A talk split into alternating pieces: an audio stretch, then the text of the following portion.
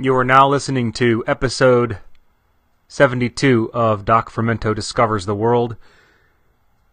We're continuing with Matt Johnson. I'm going to, or we're going to, do a few more of these and see where it leads. Maybe to a new show.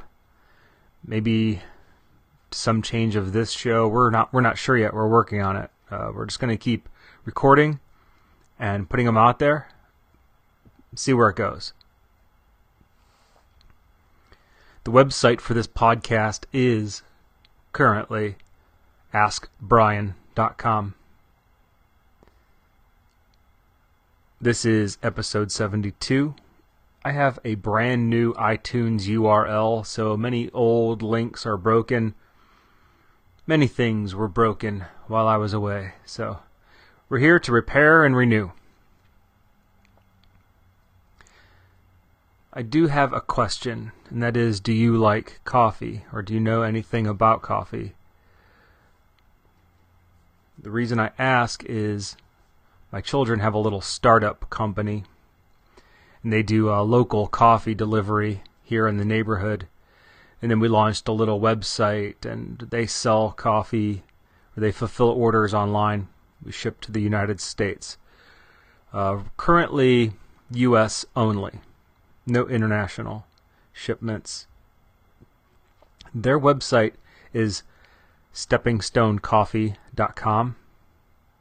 We're going to have a coupon. We're going to run it through the end of um, February 2017. That's going to be good for 17% off your order.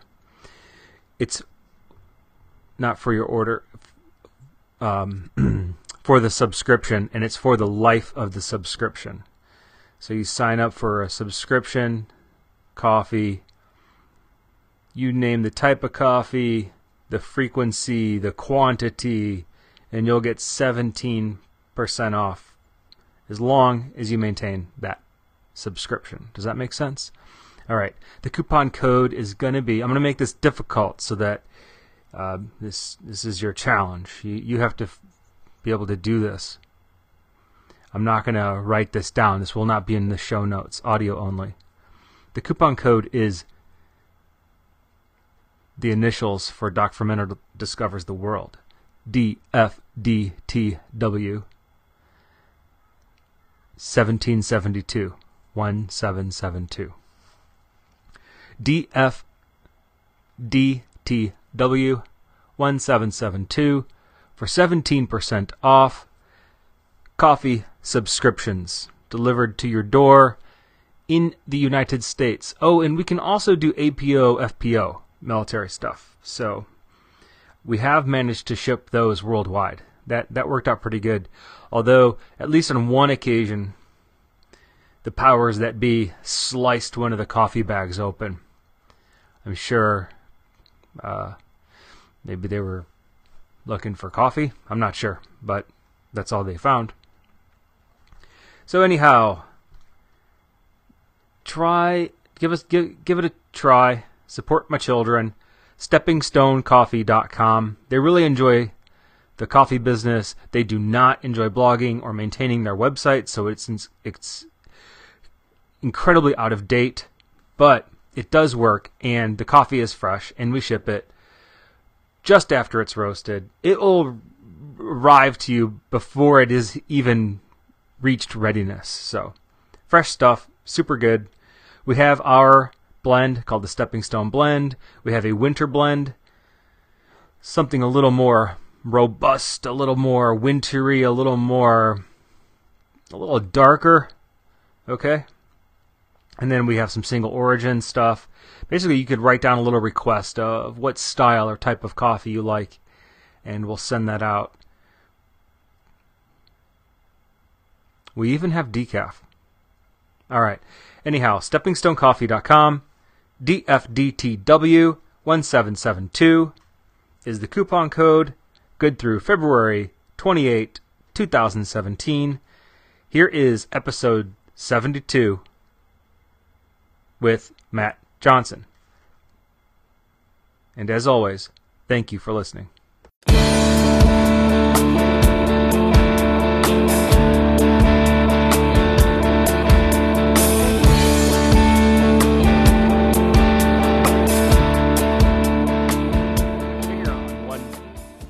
Part of me failed because you're back.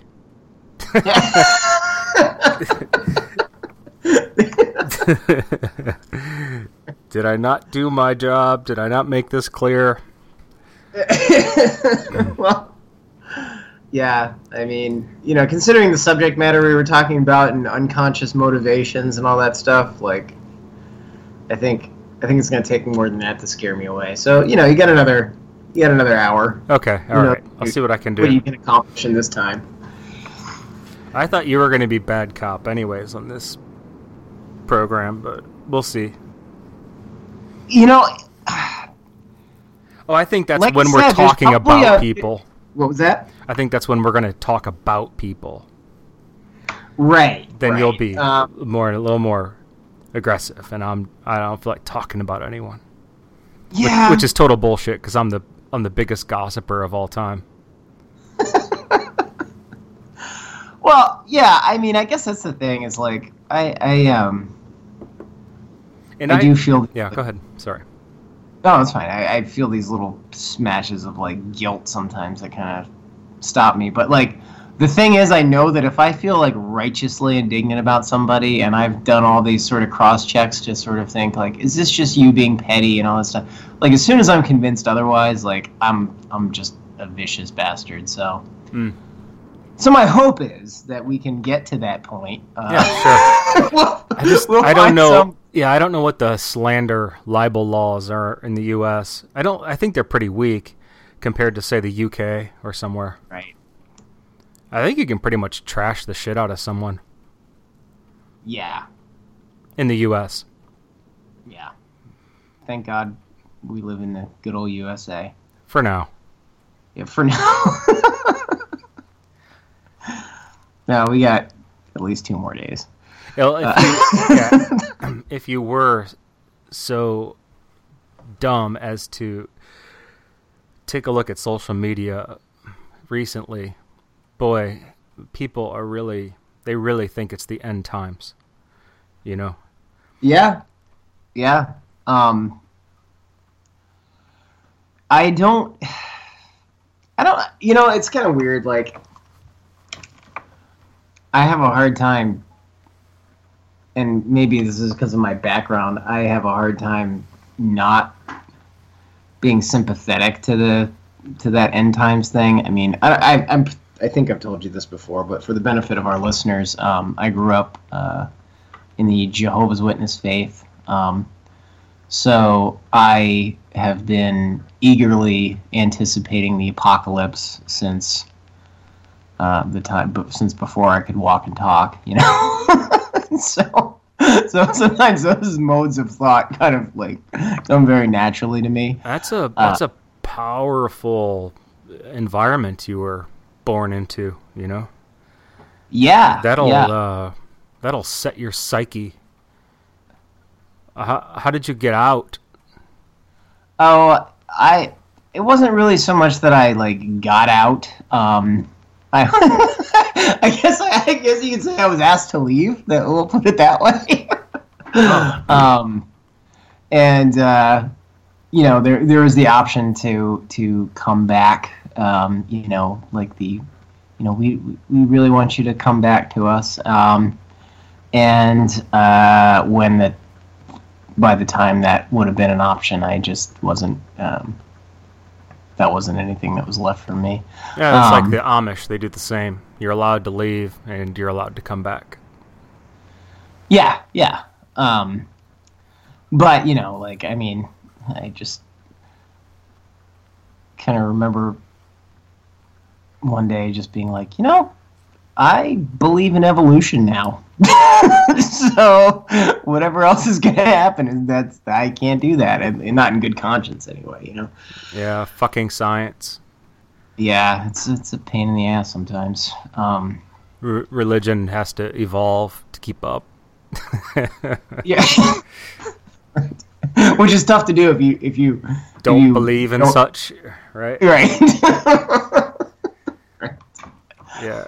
I will say this because I don't, you know, like I, I, I, I sometimes will hear people, or and I, I have plenty of sympathy for this point of view, um, kind of they have a lot of anger um, about the manner of their upbringing if they were brought up in a way like I was. Um, and I, I've gone through times like that. Um, oddly enough, I have a lot more anger towards for things that happen to other people that I know, like who grew up with me, um, and who also, you know, were not able to cut the mustard of that lifestyle. We'll say, um, than anything that than anything that happened to me specifically. Um, but you know, like I've as I've grown up and I've seen the ways that people end up screwed up. I'm like, well, that's just as good a way to do it as any. Like, it's I don't, you know what Yeah. I mean? Like, I just see people who come from all sorts of crazy backgrounds Well, that were a lot worse than mine, and Yeah, that's a it's a good it's a good thing on your part to um uh, to bear witness. So just because the harm didn't happen to you, at least you were there to bear witness to what was happening around you. You know, whether it be minor or major occurrences or whatever. I Mm-hmm. think that's kind of a an important thing in life is just to uh, be a witness of the changes that are occurring, uh, even if it's for yourself or just to tell the story later. Yeah, yeah, yeah. You're probably right. I mean, that's you know, I, it's always tough because like sometimes you, you you just feel like you should have done something, you know, or should have spoken up when you could have had a moment. But it's almost like you have to go through a lot of periods where you know the pain of not speaking up or doing something or not knowing what to do has to inform you know later when you actually have a little bit of Yeah, hard to hard to be the actor, the you know the protagonist if you you haven't experienced enough yet. I like Right. I liken it to something that Taleb said about uh, the color of facial hair, and what you basically where, kind of like what you're allowed to say depending on the color of your beard for a man, of course, or whatever. I don't know anymore, but um, yeah uh, like if you have a little bit of gray in your beard, um, there's uh, oh god, I wish I could nail it like exactly how he presented it, but basically you're allowed to question things if you have you know gray some gray in your beard, and then if if your beard is all gray, then you're allowed to teach. Right. that's yeah. I I think there's a lot to that. That's that's actually uh, ironically enough a biblical thing. Um, Well, I, it wouldn't surprise me at all. uh, You know, his. Yeah, definitely. A lot, a lot of what he's teaching is, you know, some kind of regurgitation or composting that he's done of, eh, you know, his his religion and faith-based living. mm-hmm, mm-hmm. Yeah, and that tradition. orthodoxy. Right. Um, and that whole Middle Eastern kind of like wisdom tradition of. Um, Yeah, I think he follows the Greek Orthodox. Well, yeah. he follows that for dietary calendar. I don't know about his personal faith. I shouldn't speak to that. Um, Right. And the reason I brought it up also is um, I had a lunch with someone today, um, a friend of mine. I really wanted to reconnect with. He's an entrepreneur. He Mhm. does uh, online sales, and he's an inventor and a creator, and a he's really an amazing guy. Mm-hmm. I had a got a chance to sit with him for an hour today and uh, talked about launching the podcast. And he said he asked if I would consider doing a critique of Anti-Fragile and maybe break it into several parts. And I said, I'm not that smart. Like, I could read you the wiki on it, but I don't know if I have anything to add. You know, Well, you know, it's it's funny that you bring that up. I actually have a couple of friends who have been sort of having this discussion. Um, one guy is a pretty, pretty stark uh, critic of of Taleb, um, and honestly, like I wish I could kind of like summarize a lot of the the main points of the his critique of him, um, but you know, it, it's kind of like you said. Like I'm not, I don't quite have the cognitive firepower to to completely hang hang with it all. You know, not not enough to kind of reiterate it yeah, and. I'd be the wrong guy to do an actual critique since I'm pretty much just bought in. I think Right. it's the greatest work of nonfiction I've ever read. Yeah, you know, it's it's funny because like as I've read these, you know, as I've read his commentary on it, um, I see a lot of his points. Um, you know, in this kind of dialogue, somebody was like, "Well, you know, most the biggest problem with most of the people who criticize Taleb is that they haven't actually read what he said, um, or they don't know what he's what he's talking about enough to even criticize him." And that wasn't the case with you know with the guy I'm talking about here. Um, and so you know like i said i can't really point to, at the moment to any specific examples but the the thing i kind of took away from it was like yeah i mean there there are probably some critiques you could make uh, as far as anti-fragile itself in the book. Like all i knew was that like things were personally better for me from reading that book than they were before i read that book you know? Yep, And- I'm gonna totally agree with you from my personal view. Also, same thing in my life. Yeah, and you know sometimes you, you sometimes you get a people don't have to people don't have to be perfect to to deliver something that gets you to the next level. You know oh what I yeah, mean? any so far in my life, anyone who has talked negatively about anti-fragile actually just does a ad hominem against Taleb himself. Just attacks him, his personality, his, you know, but not the actual content.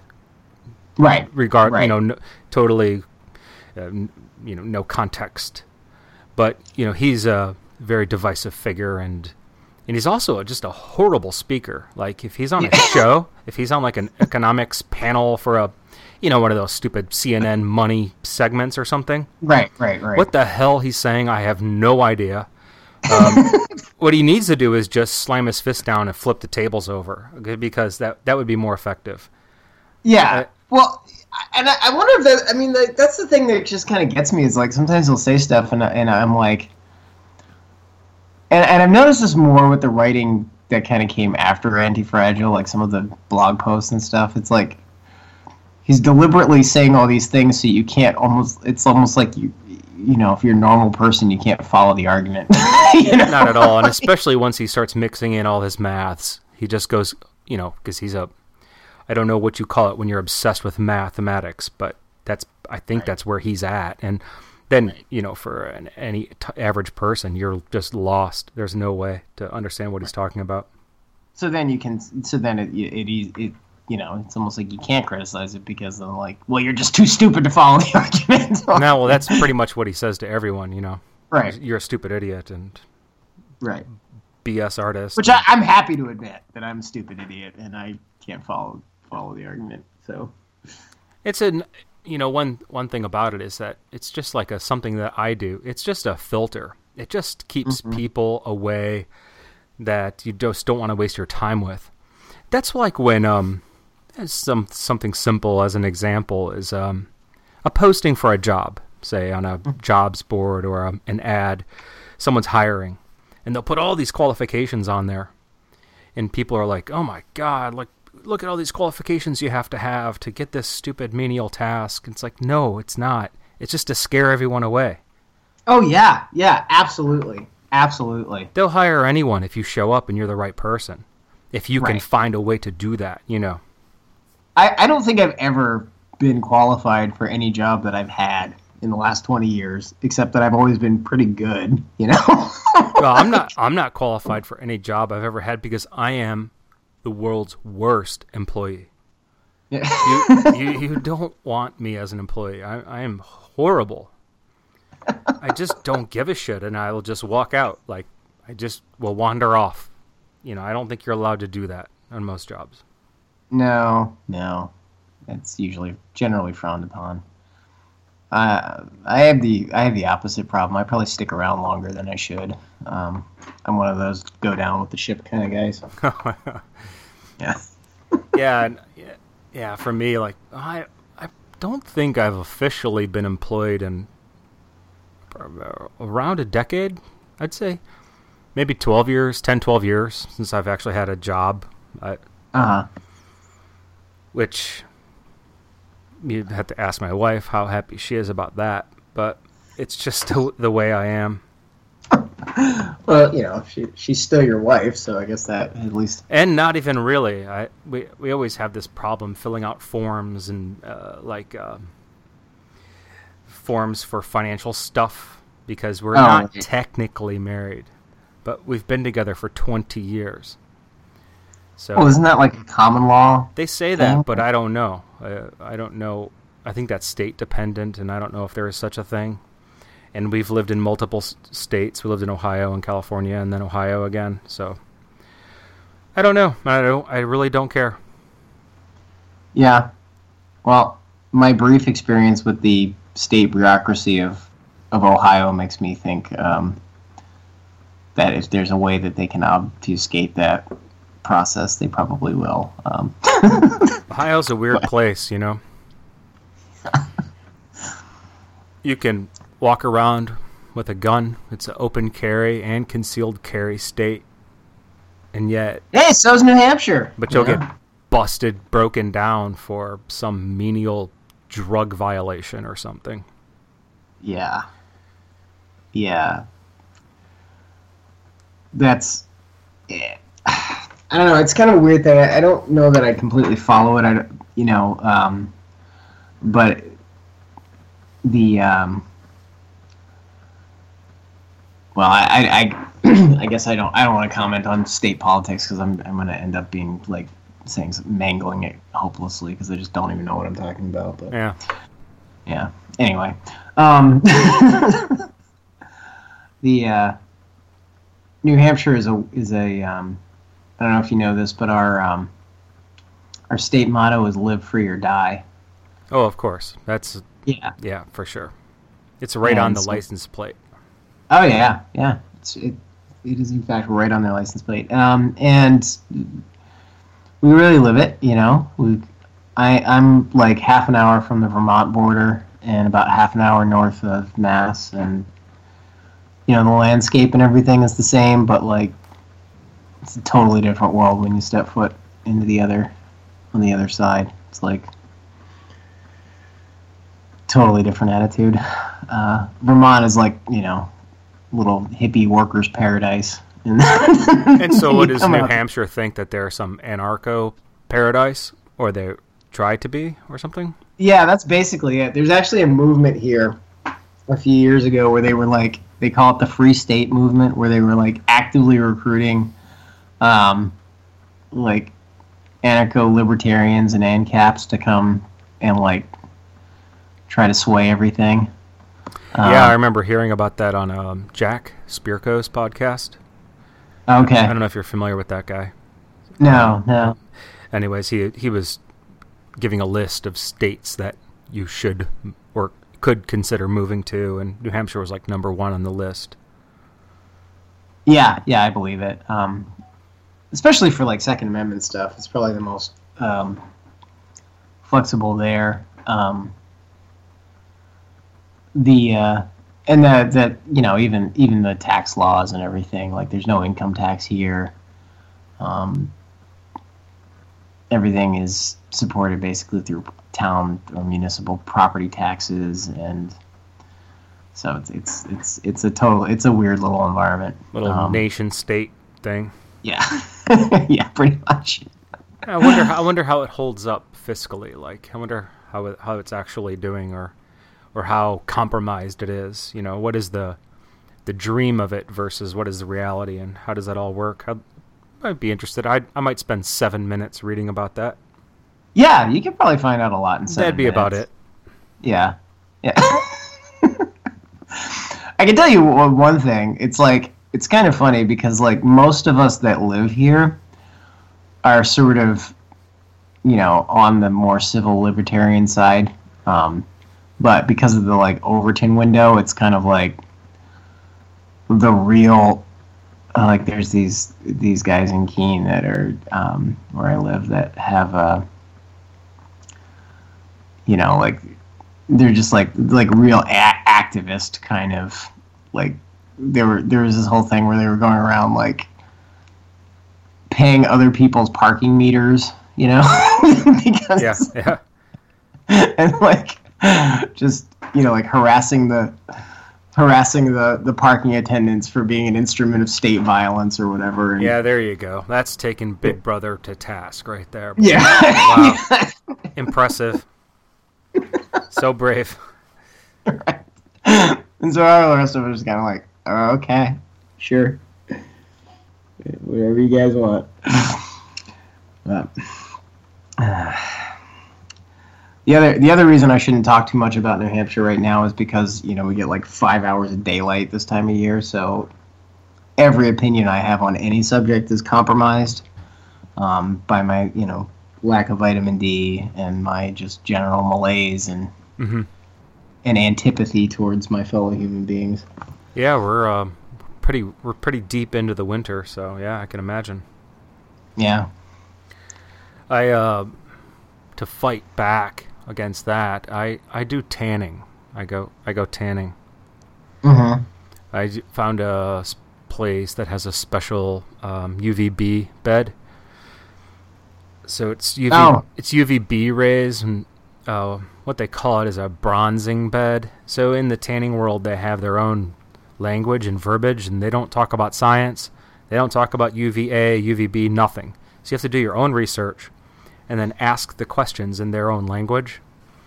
Are these the discourse conventions? Yeah, pretty much. They say, "Oh, we have our purple beds, gold level, platinum, and you know all this." I'm like, "Yeah, uh, which one has the predominantly UVB?" Well, it depends. What are you looking for? You know, and you're just like, "No shit, just give me. I just want to know what kind of light these things are putting out." Right. They, they just don't know, or they won't tell you. So you just do your own research. Turns out that It- these these beds that um, prep prep you, prepare you for tanning, they typically call them bronzing, and they supposedly prepare your skin to accept a tan, right? So Mhm. those beds are, you know, somewhere around uh, 85% ish UVB, something like that. Don't quote me. Um, and I just use that uh, bed exclusively uh, once a week, eight minutes, and I'll tell you, I get really fantastic results. Even for me, I'm an insanely negative person, um, and I walk out of there. I feel I like I'm you laugh at it. yeah, I feel like I'm glowing when you know when I come out of there, and I, generally in a good mood for hours afterwards. So I don't know, maybe it works. I've never checked my vitamin D levels, but seems to work well, for me. yeah, I've, I've actually, I've actually done this too, which is, you know, I, I kind of get a kick out of the comedic factor of, like, well, first off, a black guy in New Hampshire is just kind of funny anyway. Um, but so you know, every interaction I have is some level of amusing. Um, for that reason, but when I when I walk in, I'm like, "Hey, can I use the tanning bed for a few minutes?" And they're like, "Sure." That's uh, kind of funny. okay." Yeah, yeah. And um, and Just and, crank and, it up to maximum, please, Yeah. and make sure the rays are coming straight down from the top, like you know, equatorial Earth. what what I think I need to do is like just to really make it fun, like bring in a picture of um, you know, like some like redheaded boy and just claim that as my before picture. There you go. And, Yeah. like this this bed works great. Um, but yeah, uh, so but I haven't done a lot of the the research about it. Um, you know, as far as like safety and everything like that. I, I don't do it regularly enough. But like you, I did I do feel that it does make a difference. Um, you know, what I'd really like is to get one of those like full spectrum sun lamps that's you know ex- exactly for that purpose. But Yeah, those like day lamp. Um, you put them on your face in the morning, kind of things. yeah, mm-hmm. Yeah, I've heard very positive. Um, Yeah, absolutely. I read a lot about that years ago, and I never did. I just went for the whatever tanning bed. yeah, yeah. I'm I'm a big fan of you know MacGyver like solutions to to the problems that we face. So Yeah, sure. Uh, and I'd rather try this than take a vitamin D pill. It just seems weak. I, I don't I I tried taking vitamin D. I've even tried taking like huge doses of vitamin D. That was kind of a big thing a couple years ago, and found absolutely no, like, didn't do anything. Like, Yeah, and just to just to even start reading about it, you talk about a rat hole. I mean, Yeah. it's just insane. You can never make sense of it. right? Forms, dosages, IU's, whatever. It's just it's just madness. We don't know anything. No, no. That's that's generally my. That's kind of what I've come to as my um, my general belief about pretty much any nutritional matter. Uh, we do know a lot, um, and there are, you know, some very precise things that you can do in very precise circumstances. You know, like therapeutic interventions, but for the most part, like you know, I, I think people try to, um, people get very atomistic about this stuff, um, and trying to manipulate things on a level that I just don't think, I don't think it's the right level of analysis most of the time, um, if that makes any sense. Yeah, sure. Um, as far as like recovery of health, um, I found um, you know the paleosphere pretty pretty helpful. Um, uh, the um elimination diet uh, for starters, taking Mhm. out a bunch of stuff, getting down to some basics, moving forward from there, and just skip all the arguments and all that. Just give it a try for yourself. It doesn't do harm. Um, see how you feel. This is the Mhm. whole Robb Wolf spiel, you know, 30 days, see how you feel. Right. Um, so, you know, from that aspect, uh, that's like a an easy intervention.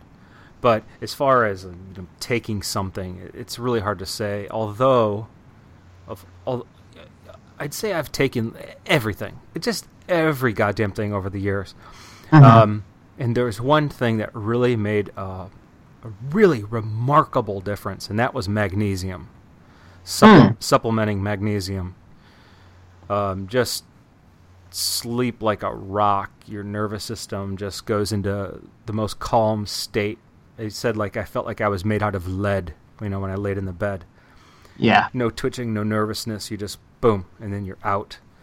But uh, when you start, well, at least for me and some reports I've read from other people, you can get some pretty wicked dreams. hmm It's as if you haven't dreamt, and your brain's just going to make up for lost time. Like you haven't dreamt in 20 years, so your brain goes into hyperactive uh, nightmare mode, which I enjoyed. It's like free, Yeah. free entertainment. Right, right. Um, I I actually, you know, it's funny. I did try Z. I tried um, not make. Well, I tried ZMA a few years ago, um, and uh, like a lot of things, you know, it worked so well. I stopped doing it. Um, Oh, yep. I I'm, I no longer take the magnesium. It was so amazing. I just stopped. yeah. I, I I see. We have we have that in common too. Um, it didn't. I mean, I did get like a. I did get a slightly. I I don't recall my dreams getting crazier because they've always been kind of crazy when I do. You didn't do it hard enough. Apparently not. Um, That's what they say about everything. right. Right. You didn't. Re- it's not real. You didn't give it a real shot. That's right. Yeah. Um, you know, there was this one variable that you did not take into account. Um, and, and that is you didn't do it hard enough. yeah, and you didn't do it hard enough, right? Um, you know, you you didn't you didn't make sure that the magnesium was ground out of the bones of grass-fed That's right. yeah. humanely raised. Got to get it in that. Yeah. All these things. All these things. All these. My God, you drive yourself crazy. Oh yeah. The uh, But then that's the other problem sometimes is um, people will um, eh, say they had a problem, they overcome health related issue, mhm. then all of a sudden they're just promoting people that um, it's just about the basics and you just do the basic things and eat well and lift weights and get strong and everything's fine. Actually, actually, no. We're yeah, we have a lot of problems. Like people have very specific you know problems and I, I Oh, wish right. I wish they would give um, say like some gurus or some of the people who are the mouthpieces of health and wellness would just be a little more kind to people who struggle you know um, with, with their specific issue Right. Yeah, because like you said, it's always there's always that that tinge of you didn't do it hard enough, um, or you weren't following the proper stricture. You know, like yeah yeah and so you, there's this whole thing where it's just you blame people like if they get sick or if they were sick before or something happens to them it's like oh wow, yeah if you got cancer that's because you ate carbs right jeez yeah that's yeah and, you know and yeah. then one paper comes out and says that they found that some cancer cells feed off of glucose sugar so Right. therefore yeah if you don't eat any sugar you won't get cancer you know you i read this all the time and it's like uh-huh no it doesn't work that way Right. Yeah, exactly. Um, you know, what I found, uh, because for me, the whole reason I got into this stuff um, is because, you know, like growing up, I had a very, very severe weight problem, um, which has kind of morphed into a just, you know, more of a moderate weight problem.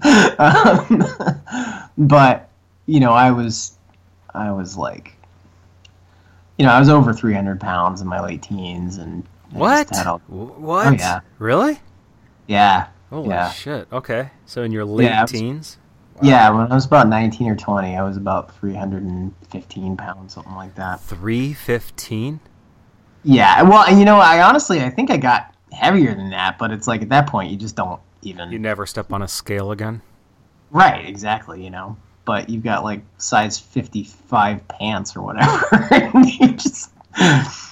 And you're So- not and you're not a collegiate footballer you know No, no, not at all. I'm, you know, I'm a rather lethar- lethargic guy who's about five eleven, and you know, um, So what the hell did you do after, you know, once you got to that point? What did you what happened?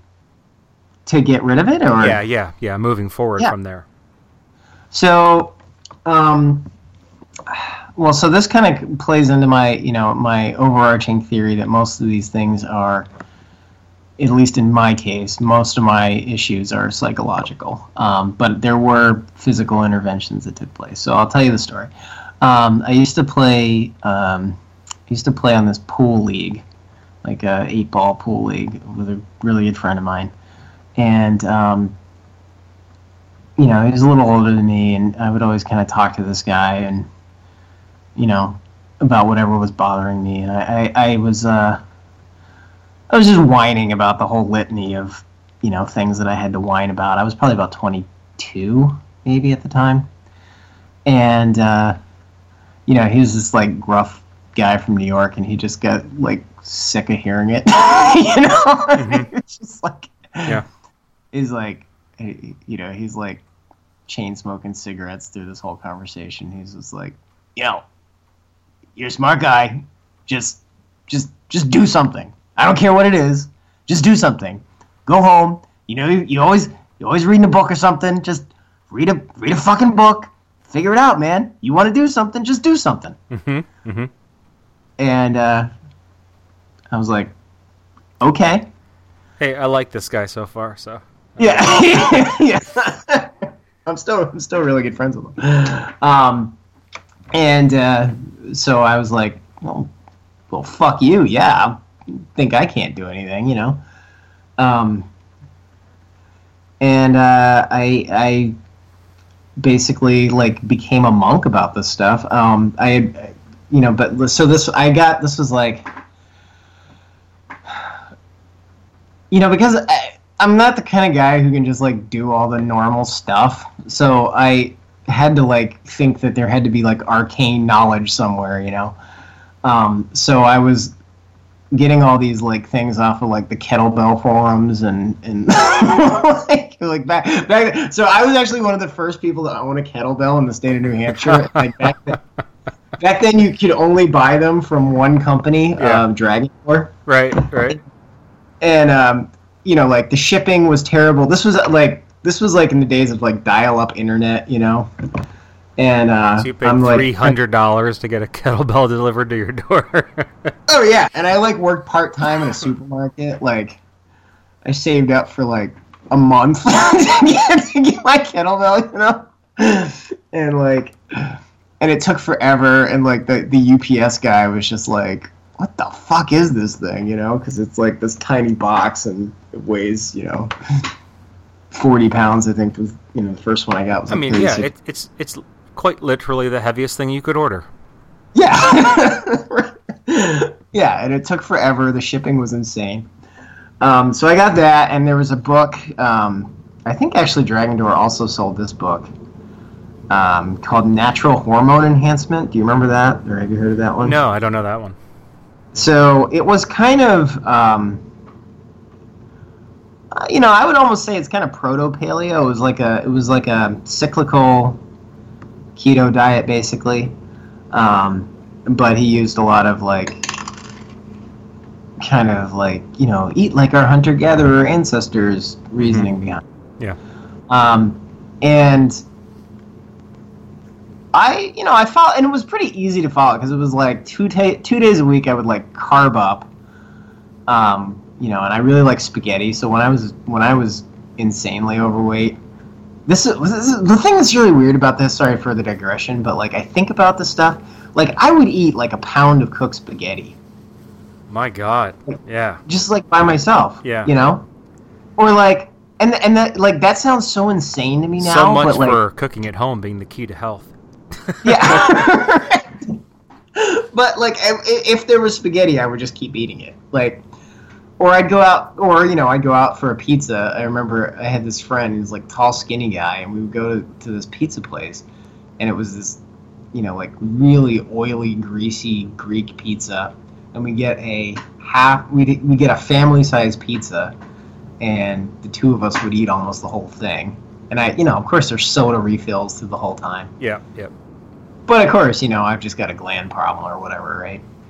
Um, and uh, but anyway, so so I would so I could still like kind of go crazy on the on the pasta doing this a couple times a week because he had this whole you know like insulin Yeah. He had a little workaround. Yeah. thing. Yeah, yeah, exactly. But you know, for the rest of the week, it was eating like meat and vegetables, and you know, maybe a little bit of Ezekiel bread or something here and there. But very, you know, it was like sixty grams of carbs a day or something like that, and you know, all the veggies and all that stuff. So was, I mean, it was a fairly. The thing was, it was a hell of a lot healthier than what I was doing before, and you know, I was kind of dutifully swinging my my kettlebell around. I also was doing. Um, there was this big thing back then called combat conditioning. Oh yeah, for sure. Yeah. Yeah. Yeah, you remember that one? That should And- always be big. It's that's cool. Yeah. No Well, no, cost. That's some no cost. Just yeah, just some yeah. yeah. So I was doing all like the Hindu squats and and all that stuff in my living room. Um, and I got off on that because I, you know, as you know, I'm a huge pro wrestling fan and always had been, and so I was like, oh yeah, this is how I'm working out like Karl Gotch or something. I'm like, whatever. But Yeah, this is that great myth that when you see the guy that shows you one exercise, you think he got that way because of that exercise.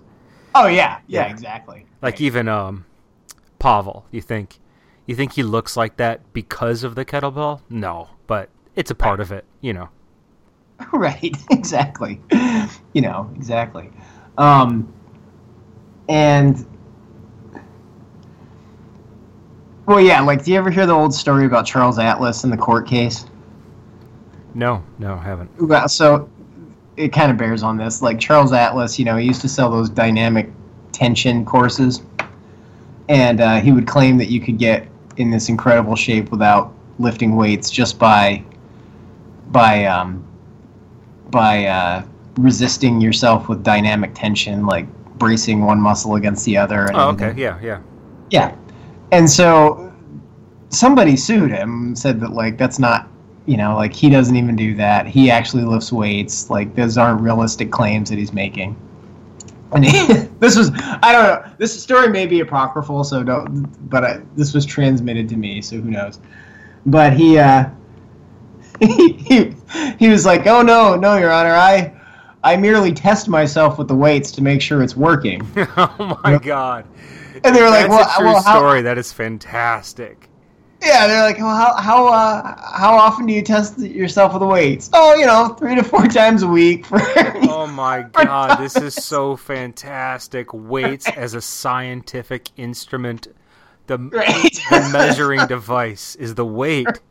Oh my god, this is so great. oh yeah. So, but Three to you know, four clearly- times a week, pumping iron just to see where I'm at. that, that is so great. But maybe in his mind he believed it. I don't know. That's just nuts. Well, people can convince themselves of some Of weird stuff. anything, so you never yeah. know. That is really great. yeah, but once you know that story, like anytime anybody tries to like, tell Talk about the ultimate confirmation bias. right? He just keeps lifting these weights and he oh my god, gets stronger and stronger and it's because of these isometrics or whatever he's doing on the Right. side. Oh, that's Clearly it's working.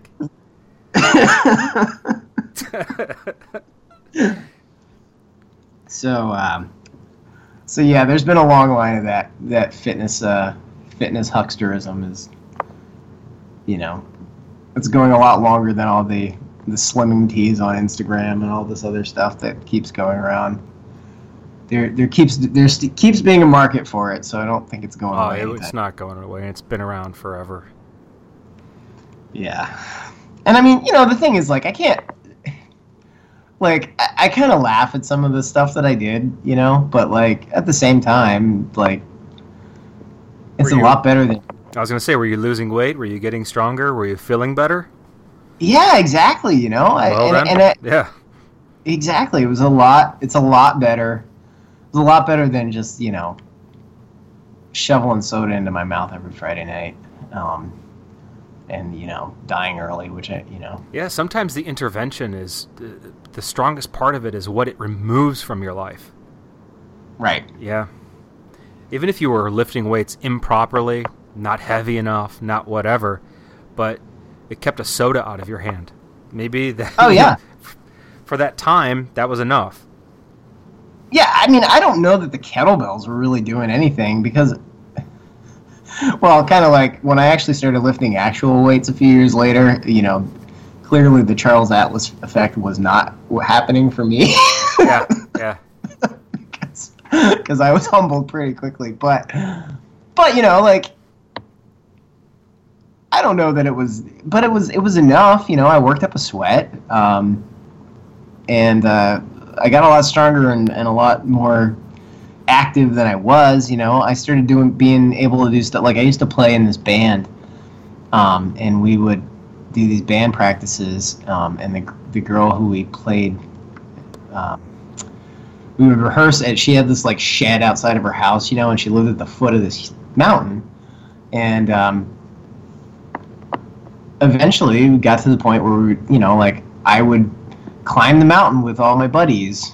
Uh, you know, and it wasn't like a huge mountain, but it was like, Mhm. you know, it'd take an hour to get there and or 45 minutes to get to the top and we run around because, you know, and um, like just a few years before that, I mean, that would have been completely out of the question for me to Mhm. be able to do, you know. Um, so yeah, I mean, I and it, and it was funny because all my friends that I, you know, all, all the guys from the pool hall and everything that I hung out with, like I didn't even go there for like six months. Like my friend told me to go do something about it, and so I did, and I literally like didn't talk to anybody. Just that's all I did for six months. Uh, and then the next time everybody saw me, they were like, "Holy shit!" Yeah, uh, That probably The best good- line- That's a great way to do it. yeah, no, I mean it was it was it was kind of fun. It was like going doing a deep dive. I, I have a tendency to do that when I get stuck on something. Um, my my my friend not long ago, this is a couple years ago, he was talking to somebody because of course you know now a lot of people never knew me back then, but this this guy who told me this, they were like, "Did Matt really used to be that fat?" And he goes, Are you kidding? He used to look like a brown M&M with hair. That's pretty fat. Yeah, that's pretty much what I look like. so, so I'm I'm happy to not be that guy anymore. You know, I still have to kind of keep an eye on things, but how did you get uh, kind of? How did this become a, a, a thing for you?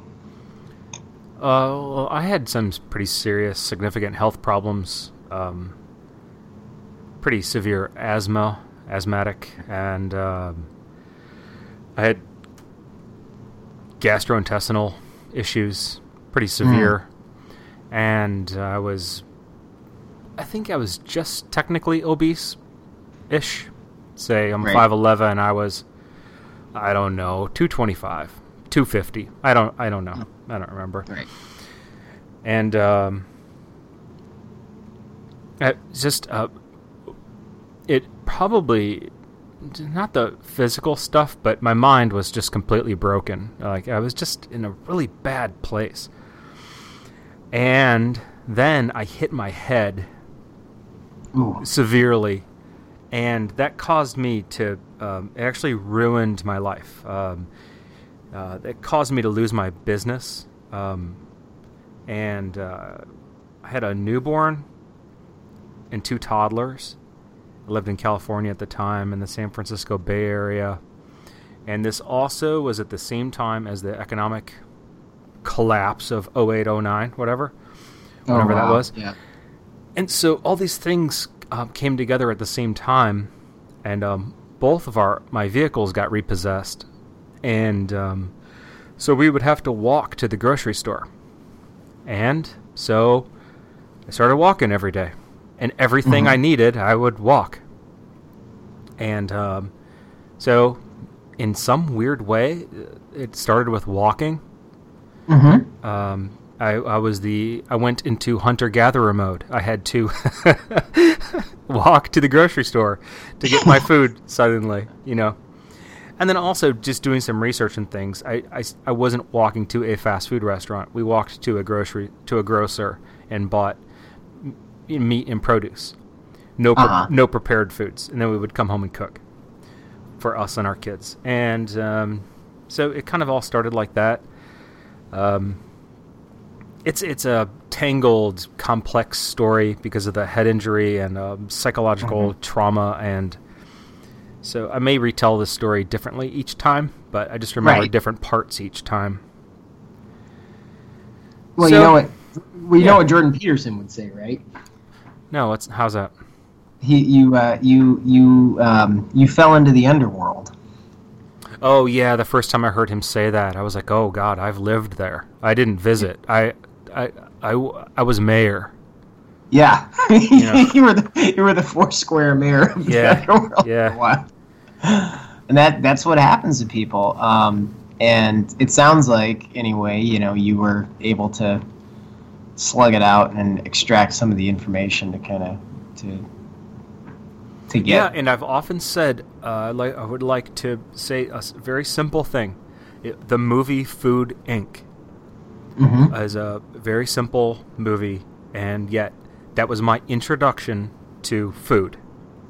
Mm. Was actually that uh, documentary that by by today's standards is probably seemingly trite or something like Right. is there that much even in there who doesn't know this by now but for me at that time it was completely profound i i mean it had a strange effect on me i i stopped eating meat and went vegetarian for like 18 months because i, I just Ah. didn't know what to do Right. but that was the part of the movie that offended me the most.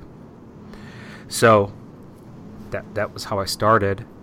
Um, a lot of things in my health did not improve, but I lost weight. You know, so Yeah. I was able to move a little better, but I had the GI issues, which may may have even gotten worse, and um, my brain didn't improve so greatly. So then it, it was just a long course of trial and error. And then the second most impactful reading thing was um, Robb Wolf's book. Yep. So yeah, just um, pre- some pretty simple stuff. Yeah. So. I Oh, and then I- uh, one important thing. Well, for the gut, the gut issue, the GI issue, was I discovered fermentation, food fermentation, Mhm. which led me to And getting the moniker Doc Fermento. yeah. Because talk about like going overboard, like that. I just dove in. Like I just became like fermentation was my obsession. Well, you know, sometimes it's good that there are specialists that can, uh, you know, get all of the lore correctly for the rest of us. Um, I, you know, I, I have not made any kind of a deep dive into this stuff at all, other than like, I noticed that if I ate sauerkraut and kimchi once in a while, it seemed to make me feel better. Um, there's probably a lot further I could go with it. Um, Yeah, and, and for a lot of people, it makes them feel worse because they have a histamine intolerance or some other problem, goitrogens or something else. So you're going to get a different interesting. result from so many people. Um, it is not a panacea of health, but for I'd say a large percentage of people who don't eat correctly, it's a good first step. Um, for one, it's a cultural food, and all cultured foods are, in some way, they go through some type of fermentation process. Coffee, cheese, you know, all the charcuterie, everything, Mhm. every every fancy damn food has been cultured in some way. So there's something to it, but it can lead Yeah. you into some problems. Yeah, I mean, it seems like most most things can. I mean, I know that. Well, that's the thing. It's like it's really hard to make um, broad recommendations. Um, you know, beyond a certain level, like like you were saying, like you know, an Yeah, elimination you can, but then you have to be willing to um, help someone forward if they run into a stumbling block, and not cast Right. them aside. You know. Right. Right. Say, if, if only you had had greater faith, my child. Right. Yeah. Right. So yeah, the fermentation helped my gut. I managed to get off of all my medications. You know, I was on all the PPIs, proton pump inhibitors, and all that stuff. And um, once I got off of grains and legumes and stuck with the fermentation, then I haven't had um, those problems at all in my life, and they were debilitating at one point. So Wow. it's pretty pretty remarkable, really. Yeah, that's well, that's incredible. And then Um, later, I had some very serious other health issues, but that's for another episode. okay. yeah, we got to keep a little, you know, keep a little back for everybody. Oh yeah, Yeah. but I have enough pain. We can go on and on and on. This won't end, and I'll create new pains. So it's the never-ending story. Yeah.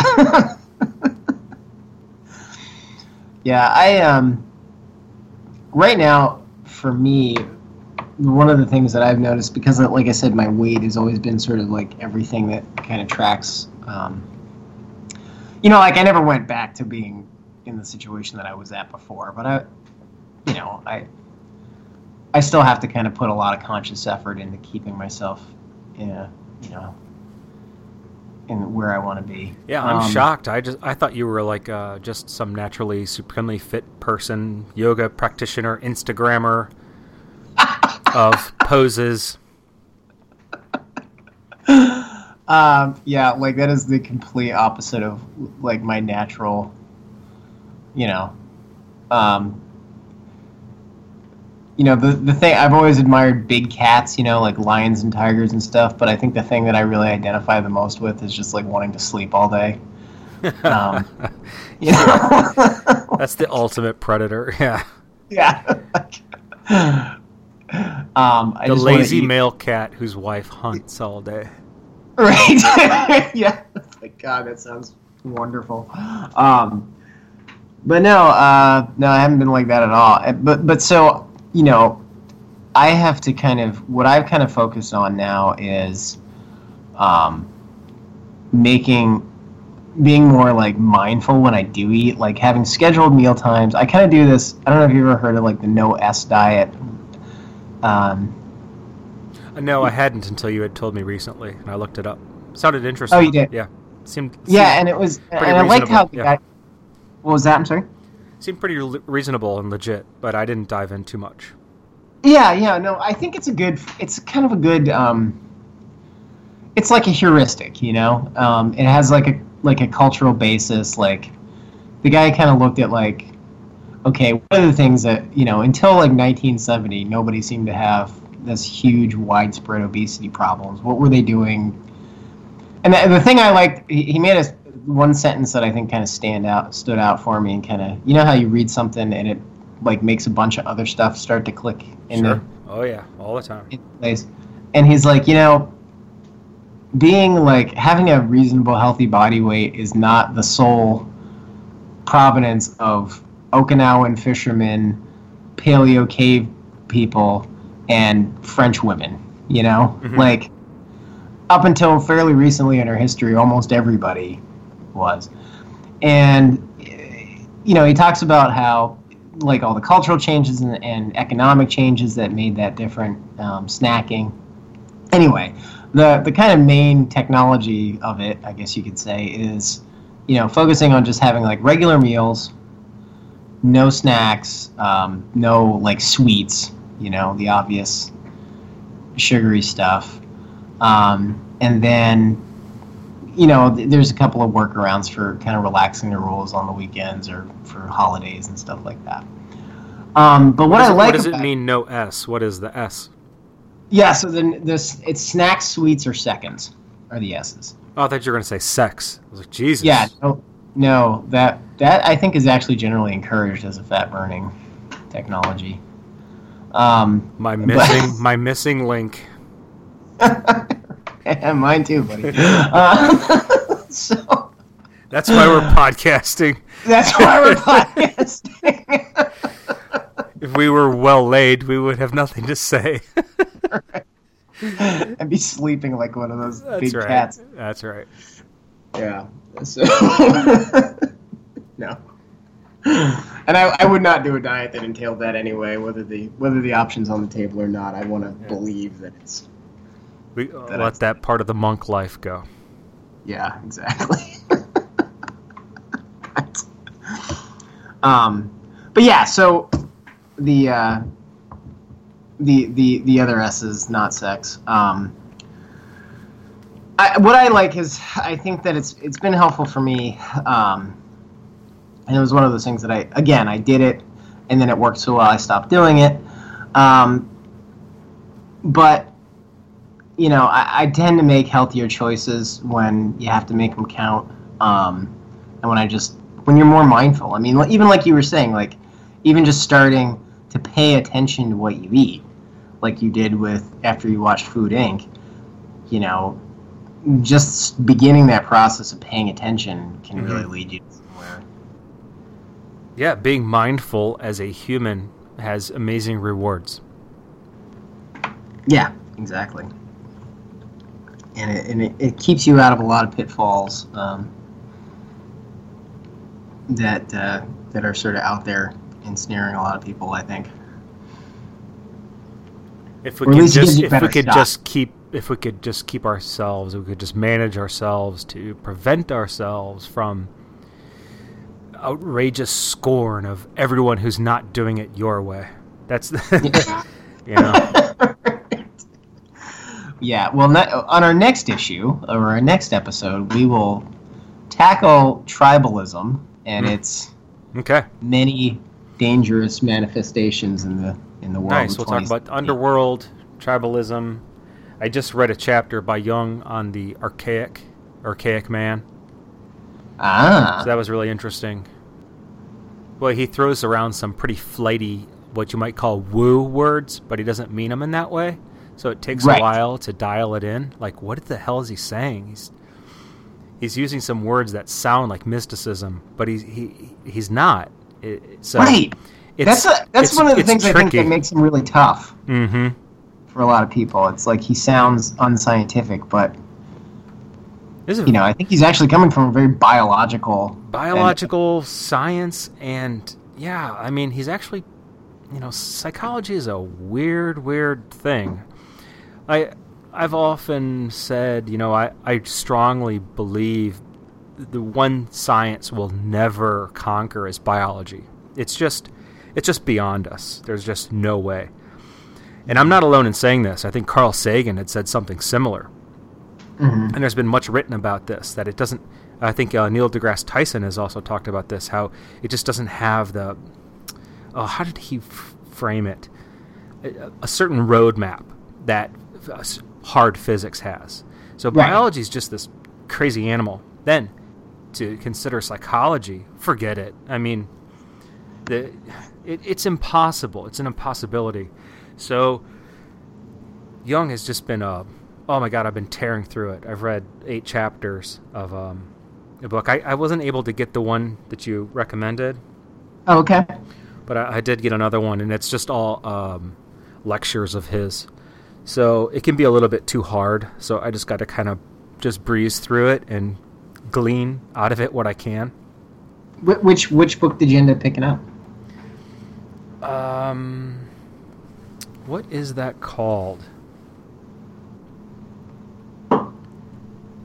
Modern Man in Search of a Soul. Oh, okay. Yep. I don't. I, th- I don't think I've read that one, but I've seen So it. So he's really, Oh. you know, focusing on. Yeah, uh, the title speaks a lot about the book. It, it really does. This soul. Um, and he talks a lot about spending time with primitive peoples in Africa. You know, and there's some language issues. You know, he calls them Negroes and, you know, language of the times. Right. I'm not the type of person to get offended by that because I understand that, you know, this is not an evil person. right. So, well, and um, you know what? yeah. This is the thing about that. Like, the way I see it, I if somebody has something that's useful for me, I don't really care if they offend me in delivering it. You know? Yeah, and the Like- delivery. As long as um, you can glean useful information from even pretty evil people, but you wouldn't promote their ideas, you know, the the other parts of them. So, Right, right, exactly. I mean, it, I'm not gonna, I'm not gonna excuse Heidegger for being a Nazi, but like, you just just focus on pre-Nazism. yeah, Heidegger. right. That's stop. But- Full stop. Full Yeah. stop 1937. You know, whatever, whatever. right. Right. Um, but you know, like I mean, if there's something that's useful to to, to learn, um, it's like, hey, I mean, like, I can use this, and then I can go not be evil with it. You know? Yeah, and then I was just shocked that Jung threw out this quote from um, Friedrich Schiller. I, I couldn't believe he had this in there. It. Oh, I'm gonna read it. It says, uh, "Man Okay. only plays when he is in the fullest sense of the word a human being, and he is only fully a human being when he plays." Mm. And from a scientist or a psychologist or a psychiatrist, that just seems odd to for him to focus on that quote. Um, because he's talking a lot about emerging from childhood, you know, and dealing with the world in front of you, and yet he points to this quote by Schiller that's saying that uh, humans are the most human when playing. And out of curiosity, I googled Friedrich Schiller to see who would come up, like who's promoting his ideas. hmm And the first result was um, um, what's his name? Uh, John Zerzan. Do you know him? He's an anarchist, Um, anarchist uh, thinker, you know, anarcho thinker. Current. Okay. No, I, I, I'm not. I'm not too up on my current. The, besides the guys in New Hampshire with the open carry Oh, stuff. that's fine. uh, no, Zerzan's pretty pretty interesting guy, um, but he, I just he was like one of the first results for Schiller, and he has just a bunch of his stuff on a, a single page, which I found pretty interesting. huh. And I've read a lot about play. Um, you know, there was an actual scientific journal of play. Oh no, that Yeah. sounds really. Yeah, there's an uh, actual scientific, you know, journal. I think it's called the Journal of Play. I don't know if they're still updating it or whatnot. I got that info from um, Andrew Badenoch. He's always been Yeah. a big proponent of play. Um, Mhm. I've never really understood it. I'm the la- I, I, the idea of play like makes me angrier. if that's even possible. Like I get angry at my dog because all he wants to do is play at night. Like he's not ready. He's not done. He didn't get enough exercise, so he just wants to play. He wants to go in the backyard and play, and I'm like, "Fucking asshole, go to bed. I don't want to play. I'm angry." Can't you stare at fire like me? Yeah. well, I mean, are you playing by by staring at the fire? Is that a form of play for you? I, yeah, that's a tough one. I don't think so. I, I really don't. Yeah. It's really not freeing me up. It, it's that's like it's my little cage. It's my comfort zone.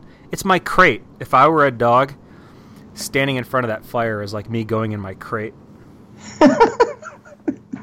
I'm safe from the world. The world is safe from me. Let's just keep it this way for a few hours. Right. Then I gotta pee. Okay, I'll have to w- leave the crate. All right, and I come back.